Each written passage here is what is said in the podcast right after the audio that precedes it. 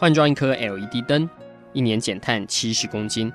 喝咖啡使用环保杯，一年减碳四点零一公斤；上班出门前记得把保温电热水瓶的插头给拔掉，一年减碳一百五十七公斤。面对气候战役，对抗地球暖化，可以是个人的事，更需要政府及企业的参与。台达电子文教基金会邀您一同寻找既能提升生活品质，并可大幅提高能源使用效率的提案。欢迎收听《气候战役在台湾》。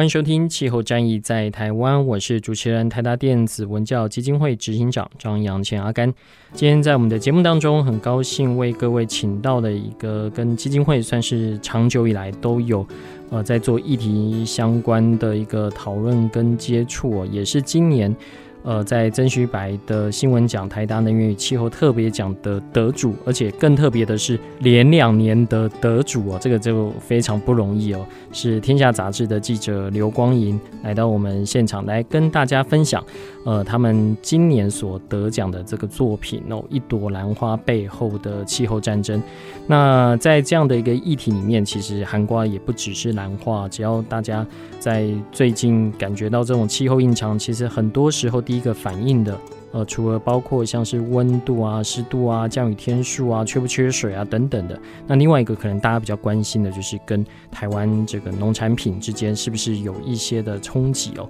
我想，呃，相关的这个议题在许多的报道上，我们看到的大概都是国外的，但是在《天下杂志》在这一个特别报道里面，其实把很多我们在台湾所熟悉的各式的一个农产品哦，大概做了一个盘点，那也让大家知道，其实在这几年，气候变迁确实已经无声的来到我们每一个人的身边，甚至到影响到我们的餐桌。首先，我们是不是先请光莹跟听众朋友打声招呼？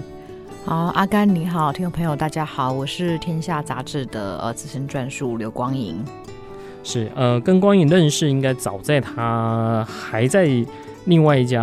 呃媒体的时候，我记得那个时候我们。才刚开始要针对哥本哈根的这个气候会议哦，当时觉得台湾的媒体对这个真的不是特别关注，所以我们找了一些研究生，在针对那一年的会议里面，只要前面有开这种前期的会议，我们都找来有兴趣的记者，然后我们让研究生把这样一个个题目分析给呃有兴趣的记者听。那光莹当时就是在这里面少数的几位记者之一哦。那他后来在《天下杂志》其实做了非常多有关气候变迁相关的报道，也都尝试着去找不同的一个主题来去做切入。应该说，同一个主题不同的切入点哦。那他在今年台达能源与气候特别奖的颁奖典礼上特别说了一句话啊，就说其实每次他只要写这个议题哦，点阅率大概都不是很高啊，所以可能都不是今天节目的听众。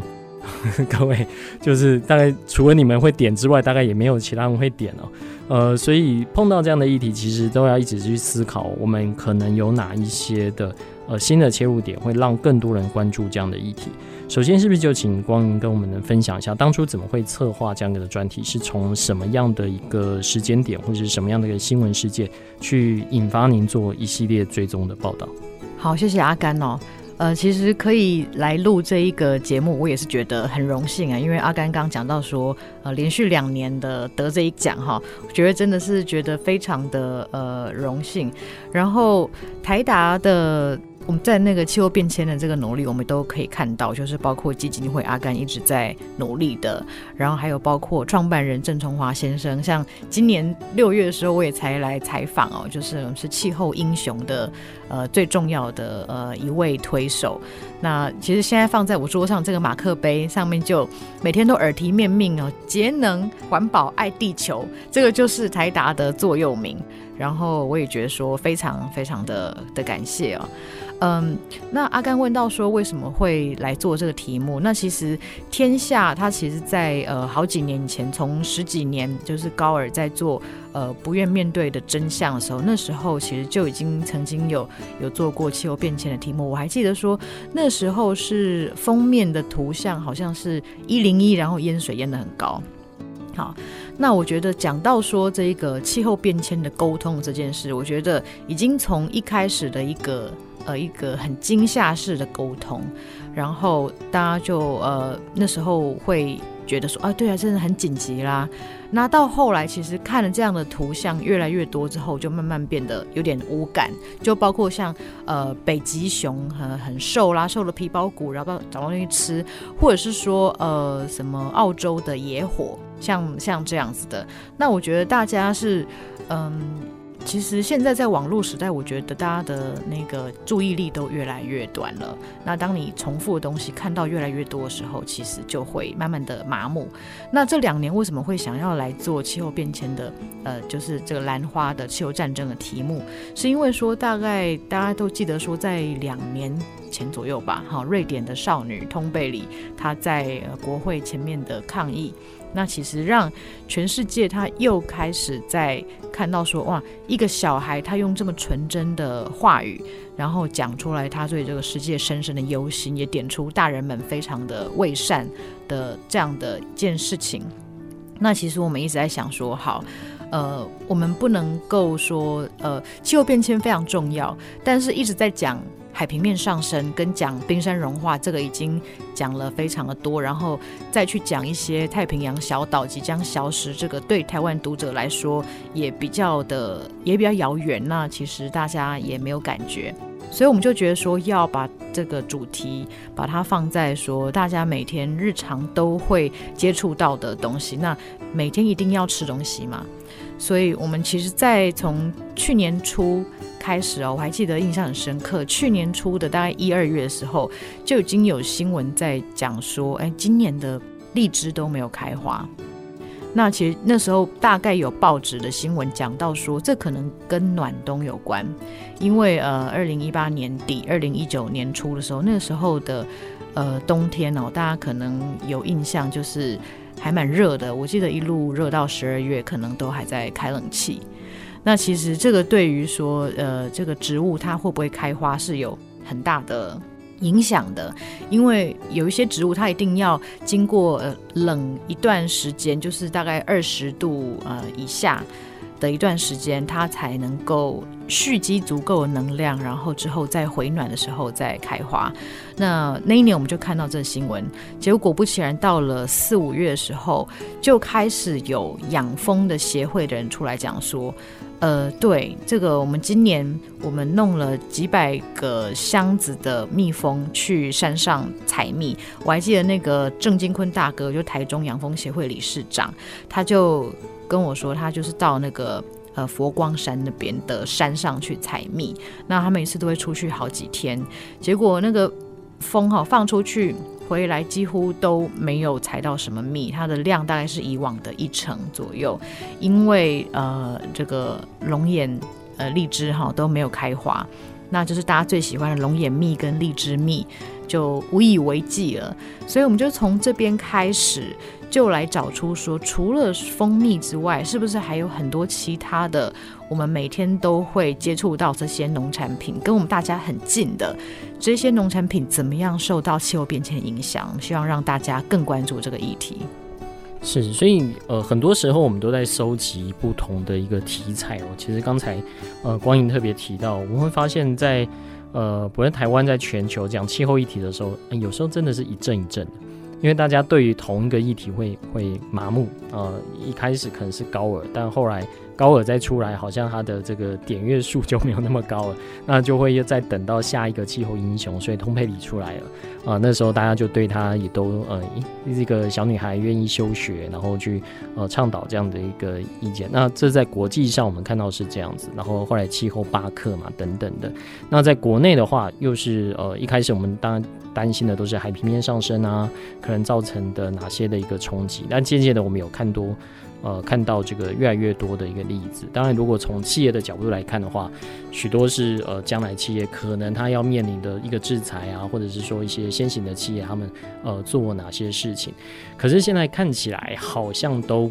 呃，你能够把同一个议题哦。反复的让大家去导入说这个完全跟气候变迁，或是跟接下来我们要采取这些减碳行为要有关，真的是呃蛮挑战的一件事哦。所以当您在追踪，比如说您发现到这个蜂蜜。下降的这样的一个状况，跟你们后来去追踪到兰花啊，这很多人知道台湾是兰花的一个王国，那呃没有想到我们因为兰花这个的调试作为，其实也做了许多，那当然还有许多的这个农产品哦。这你们当初在做相关议题的发想的时候，呃有想过是做怎么样的一个串联吗？因为这整个的报道其实后来是转由由兰花这边来去做一个出发点，嗯。呃，因为阿甘讲到说，我们从呃蜜蜂这边观察到危机嘛，但是其实我们在想到说，哦，我们在讨论气候变迁，其实都有有好几个面向，呃，我们有那个就是一些风险的阴影，然后还有一些调试的作为。对，其实呃，在讲气候变迁的调试，我发现说，好像是呃在比较。一开始的气候变迁的报道里面比较少去讲到的，因为我们好像多半是在讲说，哦，我们这个呃气候变迁，这个温度上升非常严重，然后我们应该要减缓减缓作为那就是减碳嘛，还有怎么样降温。但是调试其实是我们很关心的一个议题，因为就是除了要去降温或者是减低这个碳排之外，其实我们会看到说。呃，今年我们在呃这个新冠疫情的风险当中有看到说哦，因为呃大家都不出门，然后工厂不生产，所以这个我们的 CO2 好像有降低了。但其实这个也并不足以能够去降低我们的温度。但是这一些气候变化对我们很多生活层面影响是已经造成的，所以我们要想说，那应该要怎么样去调试呢？我们就是。从呃有受到这个气候变迁影响这些农作物来看，但是我们并不是只要写说啊它消失了，它受到影响，而是我们要去写出说，所以这些人怎么样去因应。那这也是我们在故事当中必须要去强调的的这一点呢。所以呃，我们那时候其实就是到处去搜集说，这一些农产品它不但是有受到影响，而且是。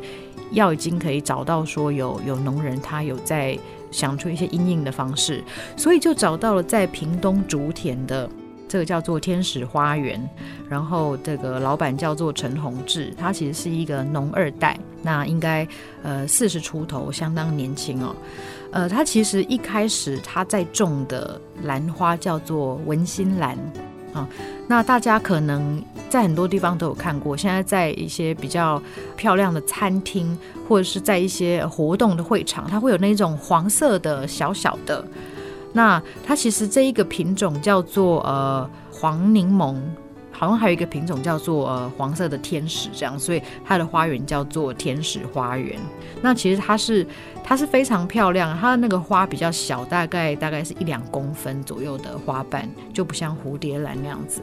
那它其实最适合栽种的呃气温呢，大概是在二十几度。那其实是日本的品种。那那个时候在屏东开始栽种的时候，他们刚开始种的时候觉得说，哎。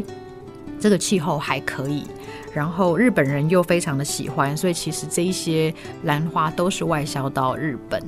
也就这样子，他也就获得了商业上很大的成功。但是后来在这几年呢，他就发现说，在屏东的天气越来越湿热。那大概是可能夏天都要到三十几度，而且非常的湿，所以文心兰它又是特别的对于湿度和温度比较敏感，所以就发现说它的花烂掉的很多。那所以这个陈宏志他就想说，啊，那怎么办？我是不是要来想要来种别的品种？因为其实它并不适合现在屏东的这个天气了，所以。这其实灵感是来自于说，哈，陈宏志他之前有去澳洲打工度假，那他有发现说，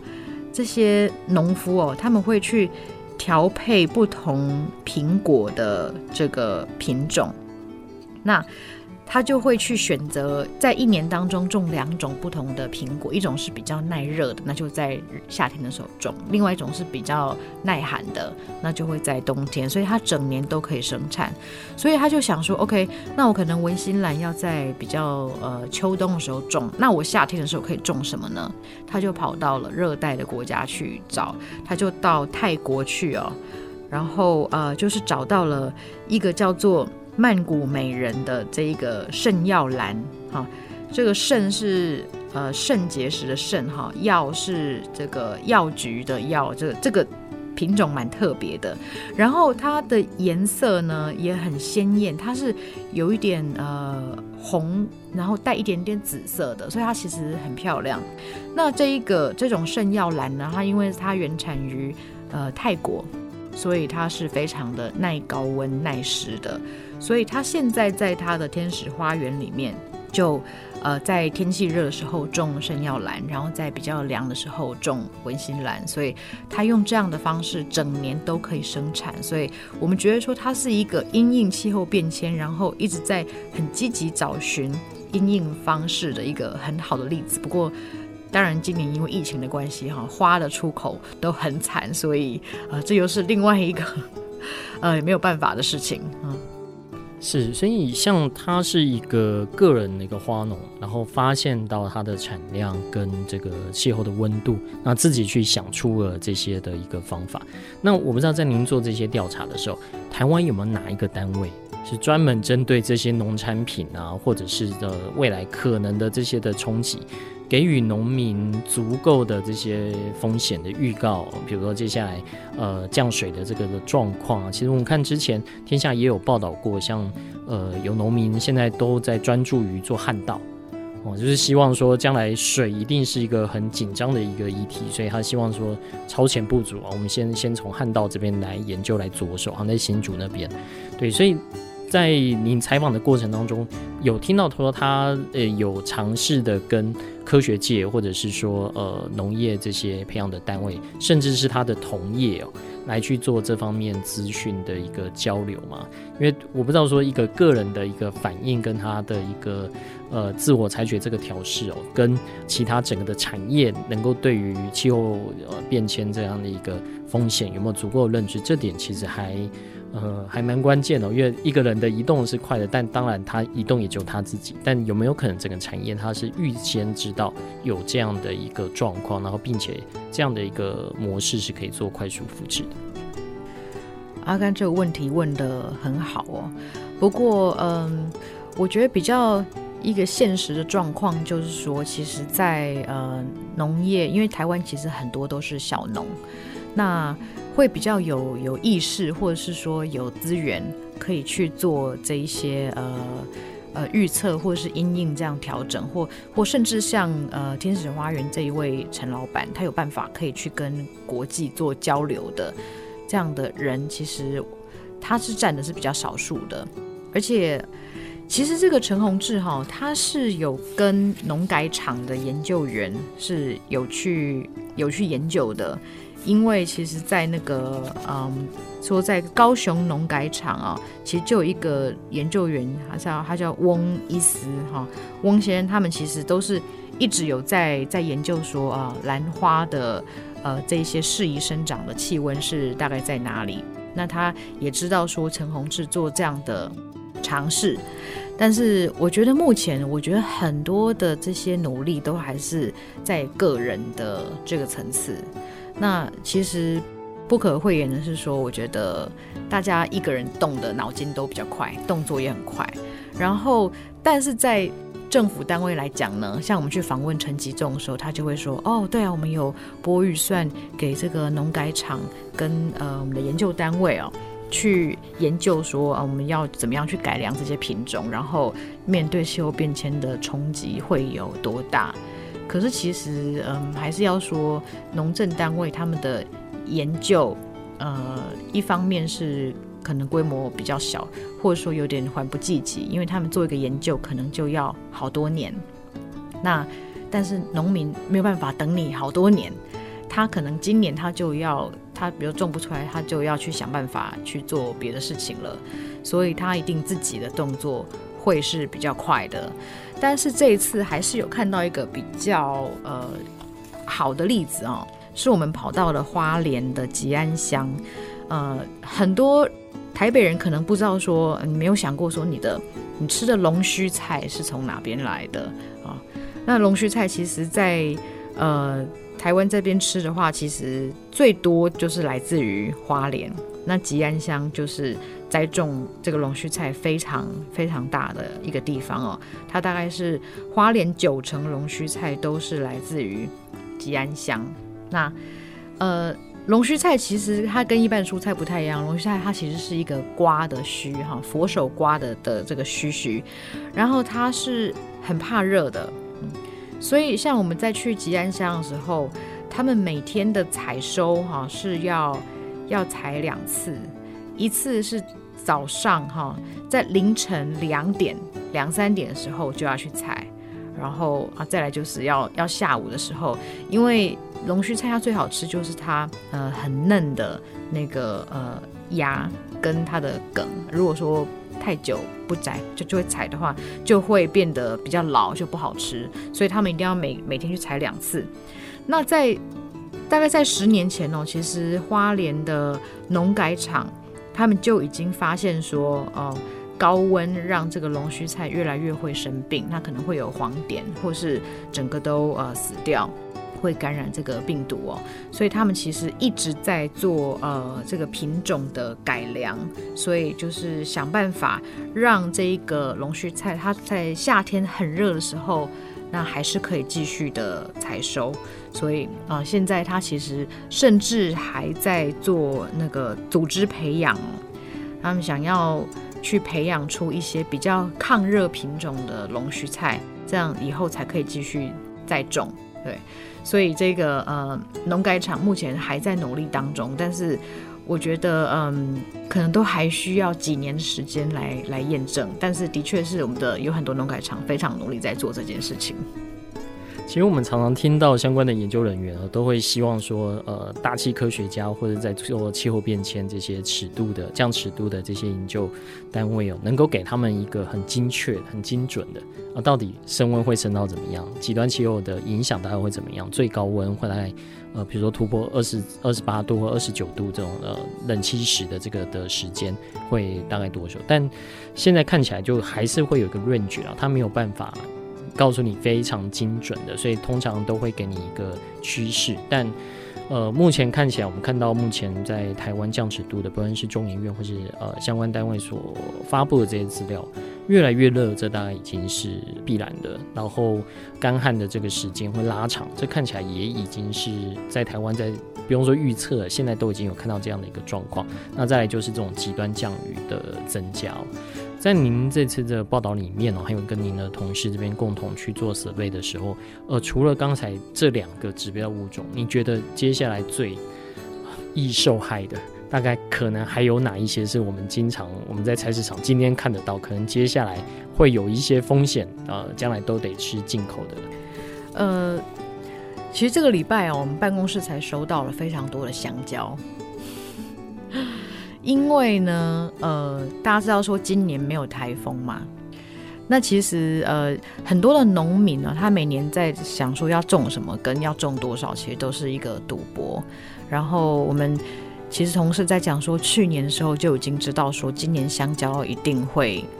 价格会崩盘，因为会太多。因为大家其实每个人都在赌，说到底台风会不会到我这边来？那大家就去年就种了很多嘛，然后就赌说哦，假设我是屏东的蕉农好了，我种很多，诶，但是台风刚好去了台南跟彰化，那我就大赚了，因为大家要吃香蕉，然后大家都没有，只有我有。所以我觉得这个就是在讲说，我们在农业这边要面对气候风险的时候，到底是不是能够去看这一些数字的预估？因为像我们去跟香蕉研究所的人聊，他们去年就已经知道说，大香蕉种的很多，然后明年价格一定会崩盘啊。结果今年台风刚好都没来，就是更过剩了，所以大家香蕉都。已经就是市场上买都很便宜哈，对，所以呃，我觉得我想要讲的是说，嗯、我们的每所有的农产品其实都会受到气候变迁的这个这个冲击。那其实包括我们每天在吃的米也不例外。那像其实刚才呃阿甘就有有提到说哦，在新竹这边啊，我们其实去年时候让我印象最深刻的就是这一次的采访，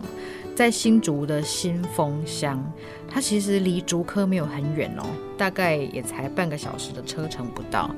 那大家可能没有想到说，在竹科的附近其实种了非常多的稻田哦。啊，我们访问的这一位呃三十几岁的青年农民刘正佑，他其实就是新丰乡最大的代耕业者。然后他爸爸就是做育苗的，哦，他是做育苗场。那我们会想到稻子，我们就想到水稻嘛。那水稻这样的风景呢，是大家会觉得说哦，绿油油稻田，然后呃这个波光粼粼，然后水呃映照着蓝天这样子的美景。可是我到了新丰乡这个田里面呢，我发现他的田里面是没有水的。那其实这个就是呃刘正佑他跟他太太好，他们都念的是呃农业相关的科系。他们其实之前就曾经因为说呃在冬天百年大旱的时候，因为新竹那边都不下雨，那其实稻作就面临停灌。那时候他还曾经，他们三兄弟有走上街头去抗议这件事，就就是呃跟竹科抢水啊。那所以他其实后来就想说，呃气候变迁已经是真实了，我们看到说，哦、呃、暴雨越来越多，小雨越来越小，那冬天的干旱其实常有的事。像最近也才讲说，今年很多地方都已经停灌了。然后他就在想办法说：“OK，好，如果我还要继续种稻的话，我要怎么办？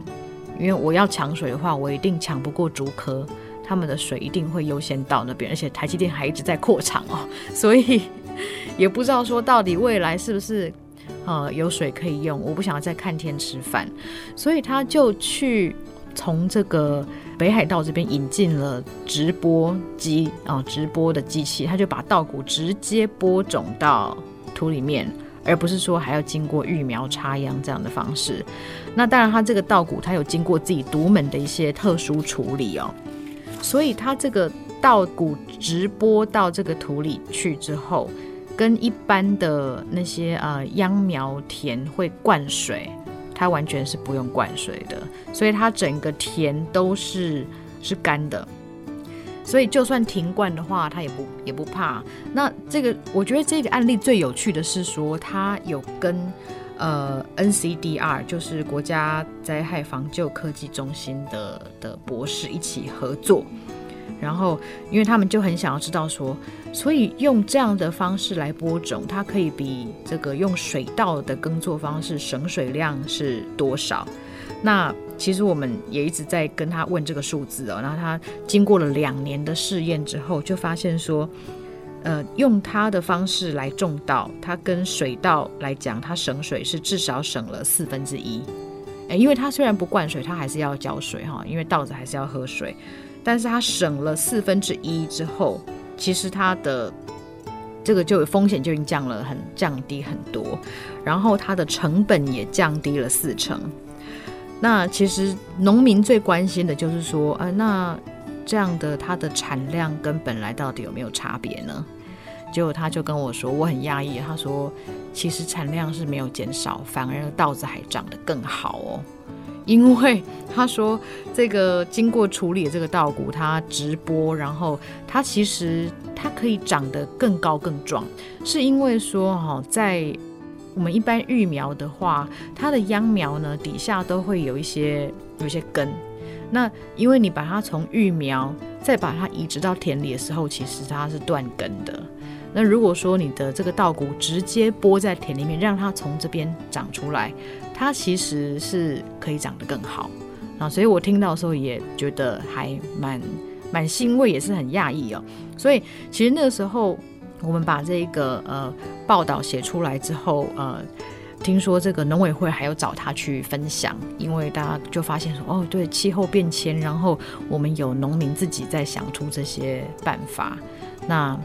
我听说他今年还要去报名神农奖，对，所以希望说他可以呃顺利的得到肯定。但是重点应该是说要让更多人知道说，你每天在吃的米，它其实也是面临这个气候变迁的风险是很大的。除了这个米的这个议题哦，我不知道是不是在其他像水产啊，然后或是其他的这个果树，同样也都会有这样的一个冲击哦。因为旱稻这件事情，其实呃，我们之前有讨论了很多，但好像呃，对于惯行农法的这些呃农民朋友来说，就是在接受这一块，好像是需要一点时间。但我不知道说呃，比如说他呃。接受农委会这样彼此的这个交流之后，接下来可以做哪方面的一个推广？是要求大家都用这样的方式去种吗？呃，或者是说，呃，因为现在已经蛮明确的缺水了嘛，在很多地方已经停灌了。那接下来他们在下一轮的一个播种，因为接下来是反生一年，呃，反生一年，呃，我不太确定在整个这个水情的一个预测。那如果说已经有开始有这种呃旱情的一个讯号在的时候，是不是可以跟农民朋友去做这方面沟通，我想这个都有蛮多可以做切入的。不过我比较好奇，就是除了稻子这个，当然我们平常常接触，还有哪些农产品是有可能会受到影响的？好，呃，想说大家都知道说那个夏天就是要吃荔枝嘛，好，那你有没有发现说大家可能忘记哈，去年夏天其实是几乎吃不到荔枝的。或者是说量很少，或是很贵，其实就跟刚才一开始讲的呃有关系哈，就在讲说呃我们的呃荔枝不开花哈，龙眼不开花，其实是跟暖冬有关系。那其实我们在屏东这边有看到说，那如果说不吃荔枝的话，我们是不是可以吃红毛丹呢？大家如果去去过泰国的话，都会知道说有。呃，红毛丹跟山竹哦，都属于是热带的水果。那像这样的水果，其实以往在台湾是比较没有人在种的，因为他们需要的天气是非常高温多湿。那其实这次我们在屏东发现说，呃，屏东九如已经有农民他是在种很多的热带水果，就包括说红毛丹，还有榴莲蜜。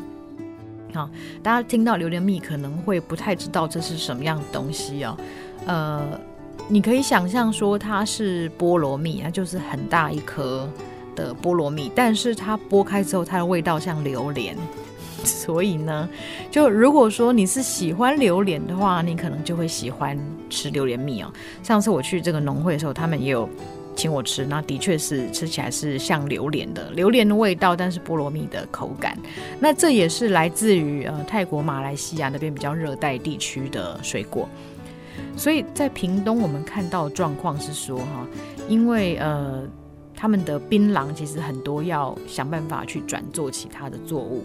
那其实现在他们就有呃这个二代的农民就在想说。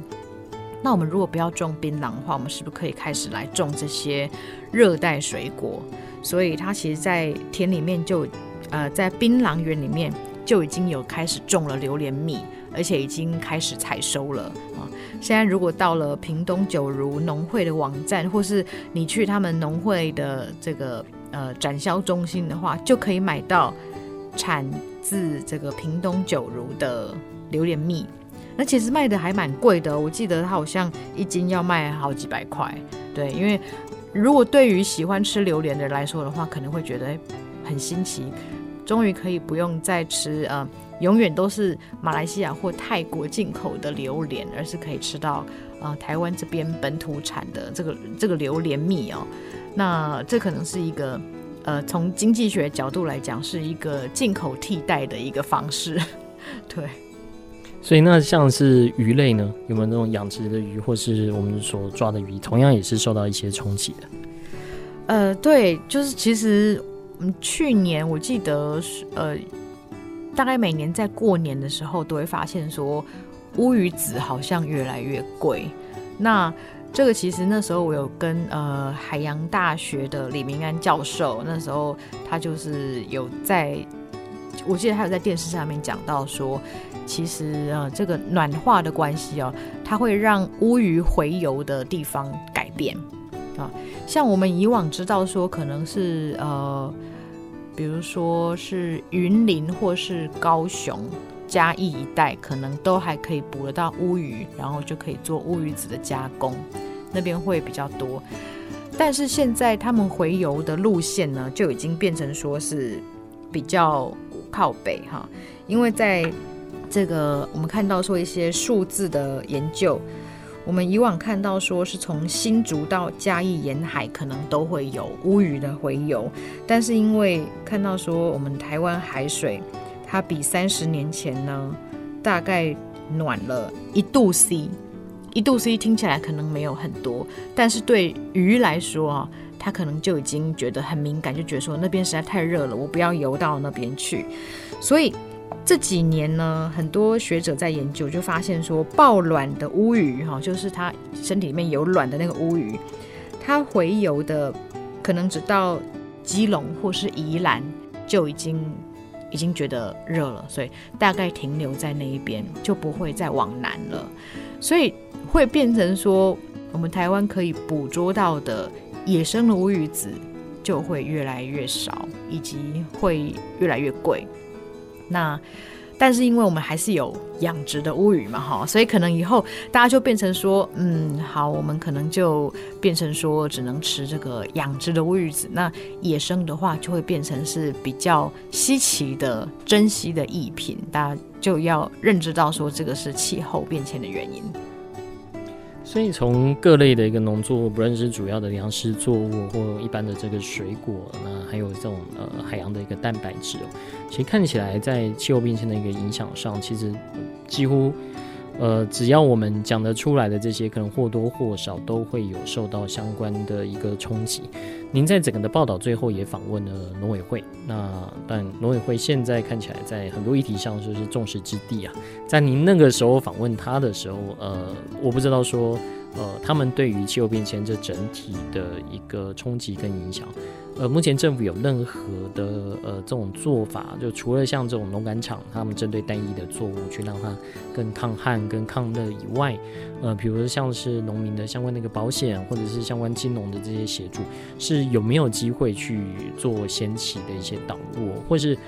假设我们现在一般人，我就除了我们自己去买这些食物之外，呃，如果大家关注农业议题，有没有什么机会是让呃一般我们这些消费者也能跟农民朋友一起去对抗接下来可能变异的这种气候的一个风险？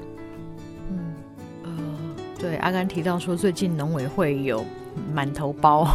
但其实那时候去采访农委会主委陈吉仲的时候，他其实是非常开心的，因为我我本来也不知道，就是他其实他的博士论文就是做跟气候变迁有关的题目，然后他他本身呃在美国念书的时候，他的老师也是气候变迁方面的很权威的学者，哦。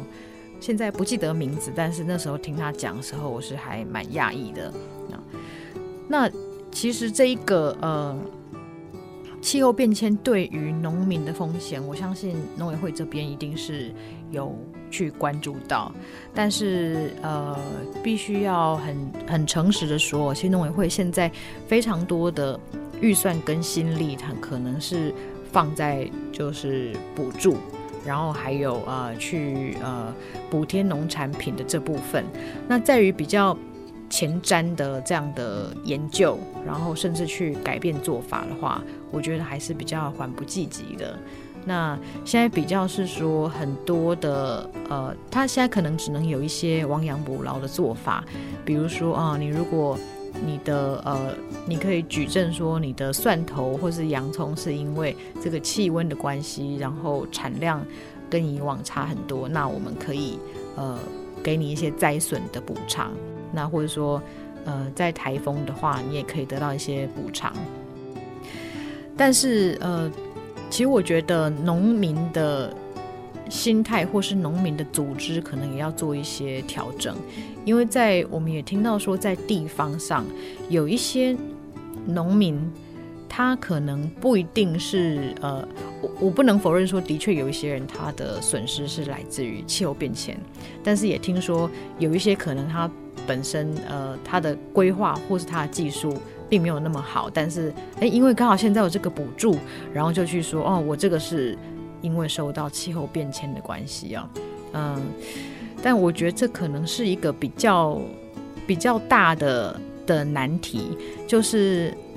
农呃农民要怎么样说呃有有这一个科学的知识的基础，然后他会来做一些调配。其实我觉得有一个契机可能是。然后像天气风险公司，像彭启明老师就曾经有跟我提过说，有一些他比较是有规模的一些农民，包括像是呃有很有名的在种胡萝卜的，或者说在种呃地瓜的，像他们其实如果说比较有意识跟有规模的话，他们是会跟天气风险公司做很长期的合作，他要看的是。未来好几年的气候状况，那他要用这样的科学研究的这个资料来去调配他未来几年的生产。那其实就像我刚一开始有讲到的，很多的呃很多大部分的农民，他其实他可能不一定有有能力来做这样子的规划，或是有这样的资源。那其实也就是我们在做这样的报道的初衷，我们就希望说，让更多人可以看到说，呃，有很多人他在想新的方式，在因应。那也希望说，鼓励更多的人一起来觉得说，哎，有为者亦若是这样子。那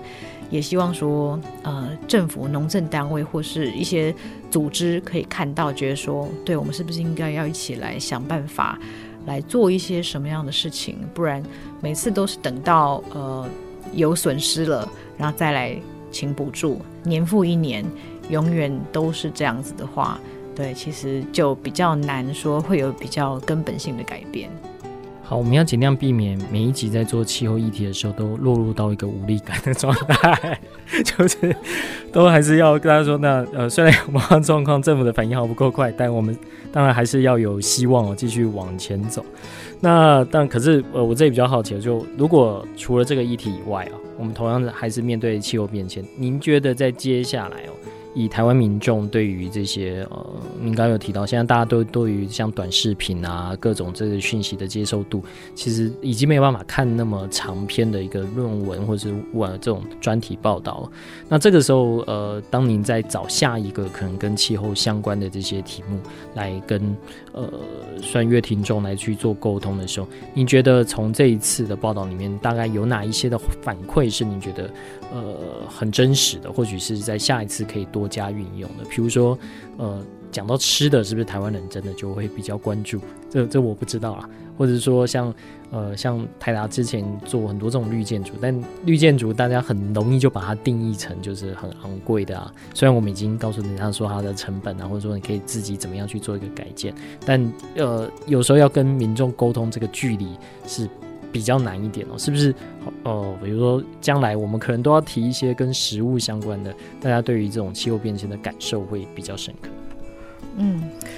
呃，其实我们这一次虽然已经想说，哎，这个食物应该大家会很感兴趣了吧？但其实感兴趣的程度也是一般般而已。但是还好，这个啊。台达这边会演示英雄哦，虽然是一个没有呃得到非常多大众关注的题目，但是它其实点出了是很重要的问题。